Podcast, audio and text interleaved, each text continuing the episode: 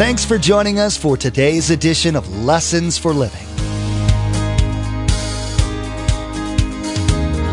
His word so fresh in our hearts abound. His word made flesh in the here and now. A new life is beginning. Lord, let us hear your lessons for living.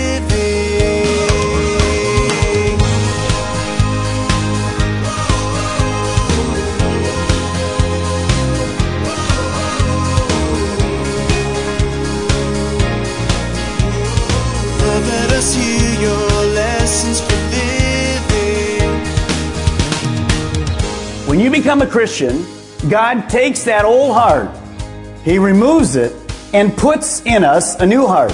One that's designed and empowered to follow God. Not because you have to, but now you want to. You want to please God.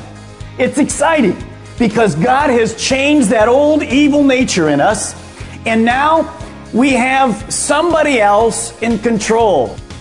A little bit of compromise is all Satan needs to take back control over our lives.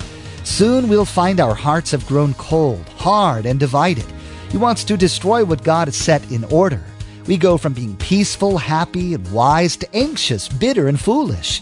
Often we're blinded to our own sins because from the outside we look pretty good. Acts of service mean nothing if your heart hasn't been regenerated by God. He wants to give us a new heart and a new spirit, so we will follow Him and keep His commandments. He wants us to be His people. He wants to be our God. Remember, there's quite a few ways to receive a copy of Pastor Mark's teaching. We'll be sharing all that information with you at the close of this broadcast. Now, let's join Pastor Mark in the book of Proverbs, chapter 2, verse 12, for our continuing study entitled Where Life Makes Up Its Mind.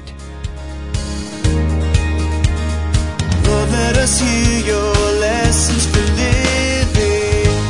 You need to understand this statement. Without God, you cannot do life right. No matter how good you are, no matter how you, you cannot do life right. Because the control center, your control center, is not ruled by God. You can't please Him. There's absolutely no way to please Him. Now, Proverbs begins to talk to us about the conditions of our heart. What kind of things our heart looks like. Let's turn back to the book of Proverbs. I'm going to run you through these fairly quickly. What is our heart like today? What does it look like? Well, here's what we see. Proverbs chapter 12 verse 20. We see here a deceitful heart. That we're just deceived by Satan. Notice Proverbs 12:20. We'll flip through some of them quickly. There is deceit in the hearts of those who plot evil. So, if you don't have God, you'll do some things that are deceitful. It just comes out naturally from your heart. Look at verse 25, same chapter. Without God, you have an anxious heart. In fact, that word in the Hebrew means this full of depression, no peace. Do we have any depression in our country today? Now, I'm not saying that every person that has depression has an evil heart, but often that is the case. Proverbs 12:25 says an anxious heart weighs a man down. In other words, without God you can't have peace. So things always bring this anxiety and this depression in our lives. Proverbs 18:12 You'll see here something that very dangerous. It's called a prideful heart. A prideful heart. Before his downfall, a man's heart is proud. So a prideful heart is simply this. You say, well, I'm not turning my control center over to anybody. I'm handling my own life. I tell you what will come to your life, a fall. And the fall will be great. Humpty Dumpty had a great fall. And nobody could put him back, to, and you will not be put back together. You see, prideful heart will destroy you. Look at one more chapter, 19 verse 3. And here's one that's a, a really tough heart and our world is filled with it tonight. It's an angry heart. A man's own folly ruins his life. Yet his heart rages against the Lord. One of the reasons for anger is unforgiveness. And maybe you're here tonight and anger rules your life. And you blame it on the circumstances or the people or even God. No, it's inside. You haven't forgiven somebody. This verse says that we can even be angry at God. Now, how could that happen? Well, maybe something in your life took place. A loved one's died. Maybe a, somebody of yours had cancer or a, a terrible disease and you prayed for him and you, you just knew God was going to heal him and God didn't. And you've been since in that day you've been angry at God. Hey, God is in control. Get over it. Ask forgiveness. We don't live in a perfect world. We have a perfect God, but we live in an imperfect world. Don't have an angry heart. Now, when mankind sees all these things coming out of his heart, and he knows he's wicked, we all know that. Here, here's the danger. When we look at some of this stuff on television, we look at some of these things people do and whatever we say, I could never do that. Careful. Because that same thing is right in here. It just comes out of us. So what man tries to do when he sees anger and pride and this deceitful heart, he tries to fix the problem externally.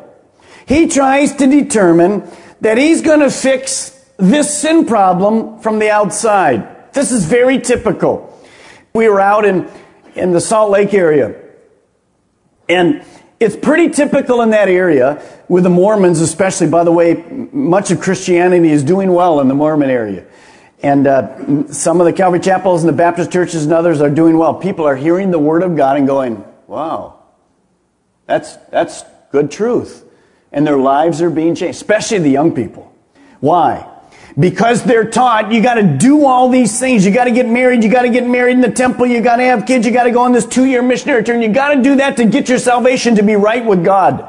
See, they're trying to fix an evil heart with outward things. Well, that's very typical in most religion. Some of you here tonight, you come to church because somebody invited you here. You think by coming you're going to fix your problem good communication, give money, uh, do whatever, uh, keep the Ten Commandments. You're going to be a person, you're going to promise to do that. You're going to, maybe some of you went and got water baptized today. You thought, well, that'll solve the problem. I just get water baptized, get rid of that stuff and it'll take care of it. No, it won't. The heart can only be fixed on the inside by God. Man can, needs to be regenerated by God. If you confess with your mouth that Jesus is Lord and believe where? Where? In your heart that God raised him from the dead, you will be saved. Turn with me to Ezekiel. You haven't been there yet because we haven't gone through that book, but Ezekiel's Old Testament. Ezekiel chapter 11. I want you to see what happens when God gives us a new heart. Ezekiel chapter 11. Let's look at verse 19. Now watch what God does. When you get saved, God takes this evil heart. It's kind of like a heart transplant. You get a new baby. Watch it. Verse 19. I will give them an undivided heart and put a new spirit in them. I will f- remove from them their heart of stone and give them a heart of flesh. Well, what will that result in? Look at verse 20. This is exciting. Then they will follow my decrees and be careful to keep my laws. They will be my people and I will be their God. You see, when you become a Christian, God takes that old heart, He removes it, and puts in us a new heart. One that's designed and empowered to follow God. Not because you have to, but now you want to. You want to please God. It's exciting because God has changed that old evil nature in us and now we have somebody else in control. God is now at the control center of my life. Now, what does that regenerated heart look like? When God takes that old heart off, we saw what the evil heart looks like. What kind of things? And the Bible is filled. If you want a great study for the rest of the year, just look up every scripture that talks about the heart. You'll be busy till Jesus comes. It's all through the Bible. So let's look back in Proverbs now. Just three areas. What does a regenerated heart look like? Proverbs chapter 14, verse 30. What can you expect from the inside of you when Christ saves you? What can you expect your heart to look like? What's it going to show on the outside? Well, in Proverbs 14:30, it says we'll have a peaceful heart. Look at this. A heart at peace gives life to the body. So that means when Christ is at the control, listen, when Christ is at the control center of my life, I trust Him. In all your ways, acknowledge Him and He will direct your path. It's okay. God's in control. So no matter what comes externally, I can have peace. It may not be what I want, but God's in control. He's on the throne. Look at next chapter, chapter 15. Not only will I have a peaceful heart, Proverbs 15, 13. Look what else you get. I get a happy heart. I like it. And if you have smiley faces, you put smiley faces on all your letters. Put a happy heart on one of those babies. Big lips under a heart, whatever. Happy heart. What's it say here? Verse 13. A happy heart makes the face cheerful. I want you to read that again. Read it. Let's read it out loud. A happy heart. Say that as you turn to your neighbor and see if anything happens. How many grouches did you find? You know, a happy heart makes a heart tearful. No. Why is it, why is it that Christianity seems to be finding its place here? Why is it that people went out in the desert after John the Baptist? Why is it that wherever Jesus went, people followed him? Why? Because he gave them peace and he gave them joy. You see, you can't get it by religion. It comes by a relationship. You can't find it outside of God. And when they hear the word, when they understand it's going to be there, that's what they're looking for. It's exciting to see that. Look at Proverbs chapter 23. One more key. Not only do we get a peaceful heart and a happy heart, but we get a wise heart. Proverbs 23:15 says, "My son, if your heart is wise, then my heart will be glad. This is a great verse for a parent. You see, no matter what happens to your children and grandchildren in life, no matter what, bar anything, if they really have a heart for God, parent, you're going to be happy. In spite of disasters, you're going to be happy. Because overall, the only thing that matters is that we go to heaven. That's all that really matters. When you die, where are you going to go? Notice this verse. If your heart is wise, then my heart, as a parent or grandparent, will be glad. By the way, it's a great verse for a pastor. If I know that your hearts are after God, I'm satisfied. I'm happy. That's my goal. That's my goal. Now, what this means as you look back at Proverbs 4:23 and I'll just quote it to you. Above all else guard your heart for it's the wellspring of life. Why would Solomon say, let's follow it through. Why would Solomon say that we're born with an evil heart? When we ask Jesus Christ into our life, we get a regenerated heart, we get a brand new heart. Why would then Solomon say this? Guard your heart. Guard your heart. Why should I have to guard it? Well, I want to give you these keys tonight so you'll understand what Solomon's really trying to say. Let's take a look at them. We're commanded to guard. By the way, the word guard means to watch over, protect, oversee like a watchman. When we were out in Utah for a few days, wonderful time, we stayed at a place called Powder Mountain. It's a really neat condo and right across from a ski lift. Of course, we're there in the summer, so no big deal. And you, you went into this wonderful complex, condos, and, and they were buildings like this. And on the ground floor of every one of them was a garage. And they had this little sign, and it said this, make sure you keep the doors closed. So, when you put your car in, you wanted to close the garage door.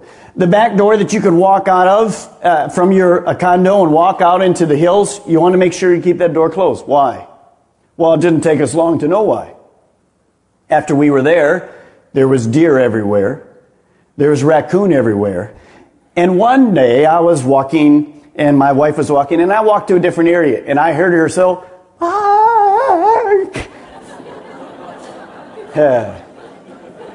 And I look back and she says, moose, moose. And she says to me, get up high, get up high. So she jumped up high in this big deal and I ran for my life up high. And this old moose just walked right on by us. He could have cared less.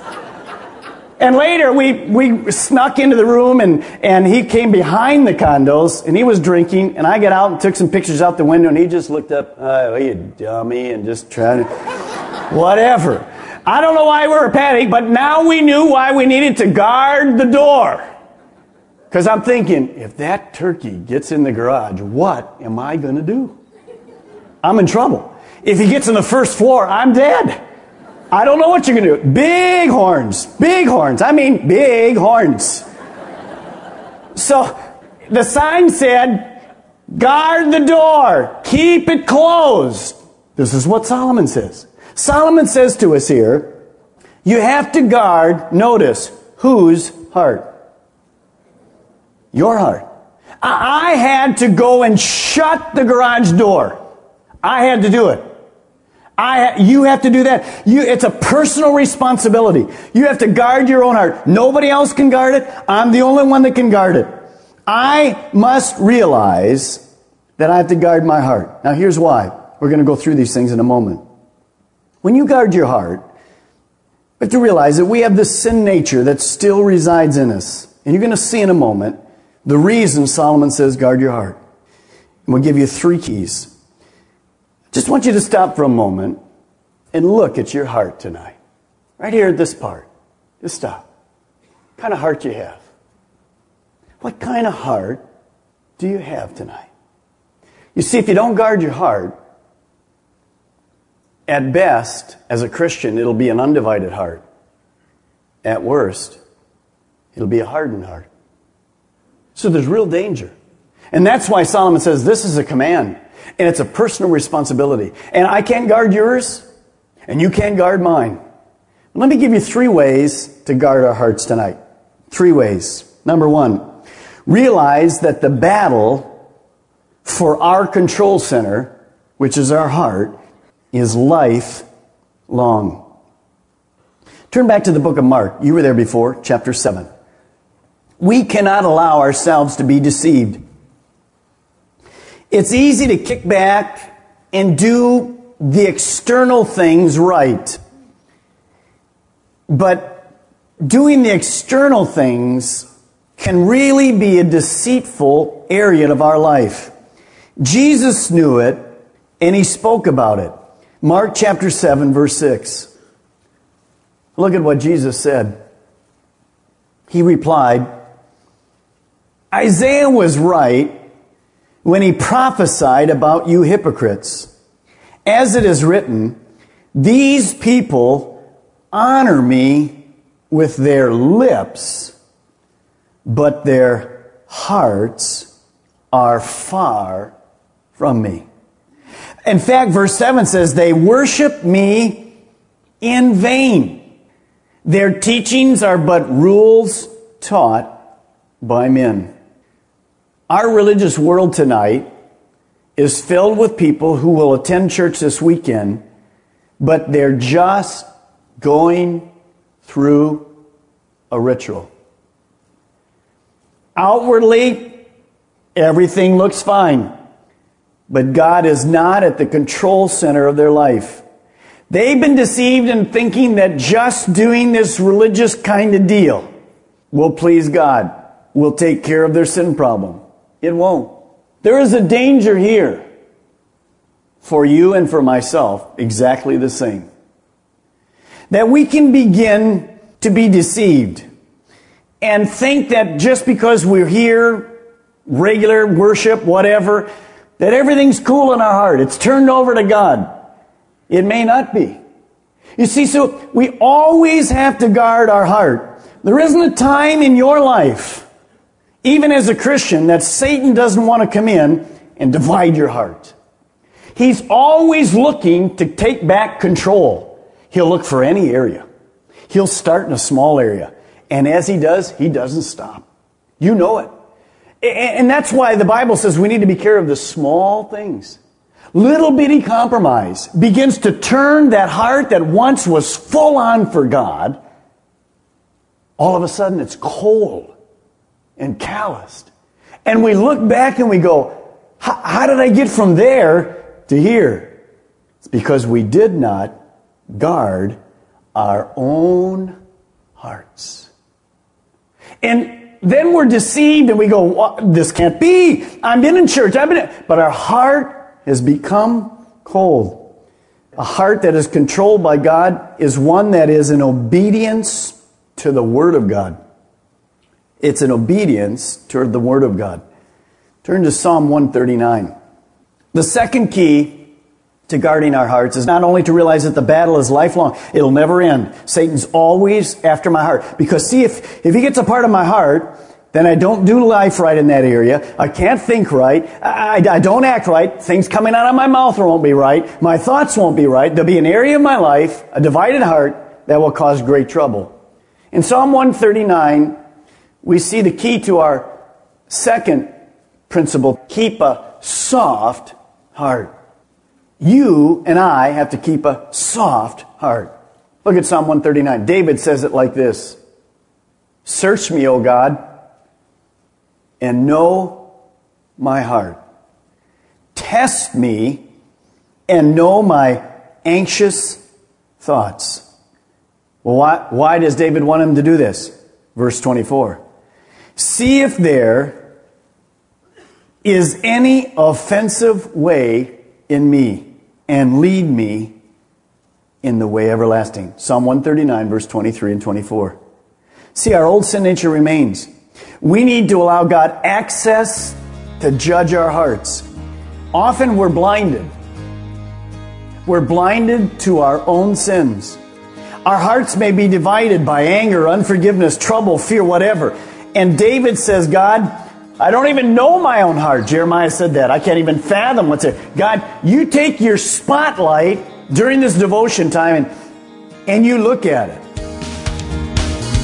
What a powerful message. Pastor Mark did an awesome job getting right to the heart of the matter.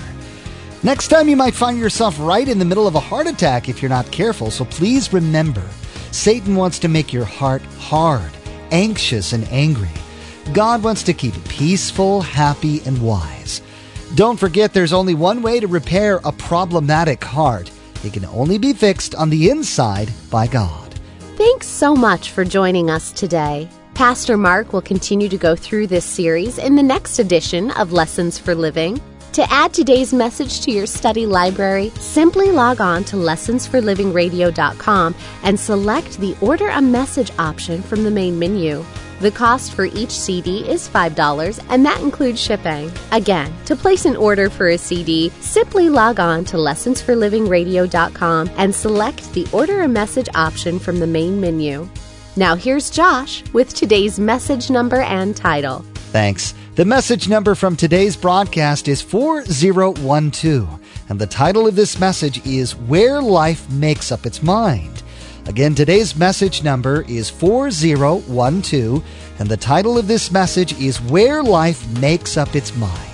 Now, you won't want to miss Pastor Mark's study next time, where he'll leave us with three keys to guarding our hearts. We'll learn there's danger involved when we repeatedly let our guard down. Guards are to watch over and protect, and to be prepared, we must intentionally search the scriptures. Hide them in our hearts, and obey what they say. Remember, without God, you cannot do life right. We've run out of time today, but we do encourage you to tune in next time as Pastor Mark will continue sharing with us from the book of Proverbs. That's next time on Lessons for Living.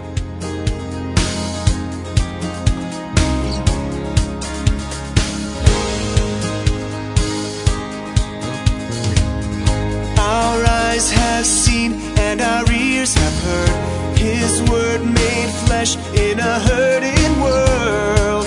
A new hope He is giving. Lord, let us hear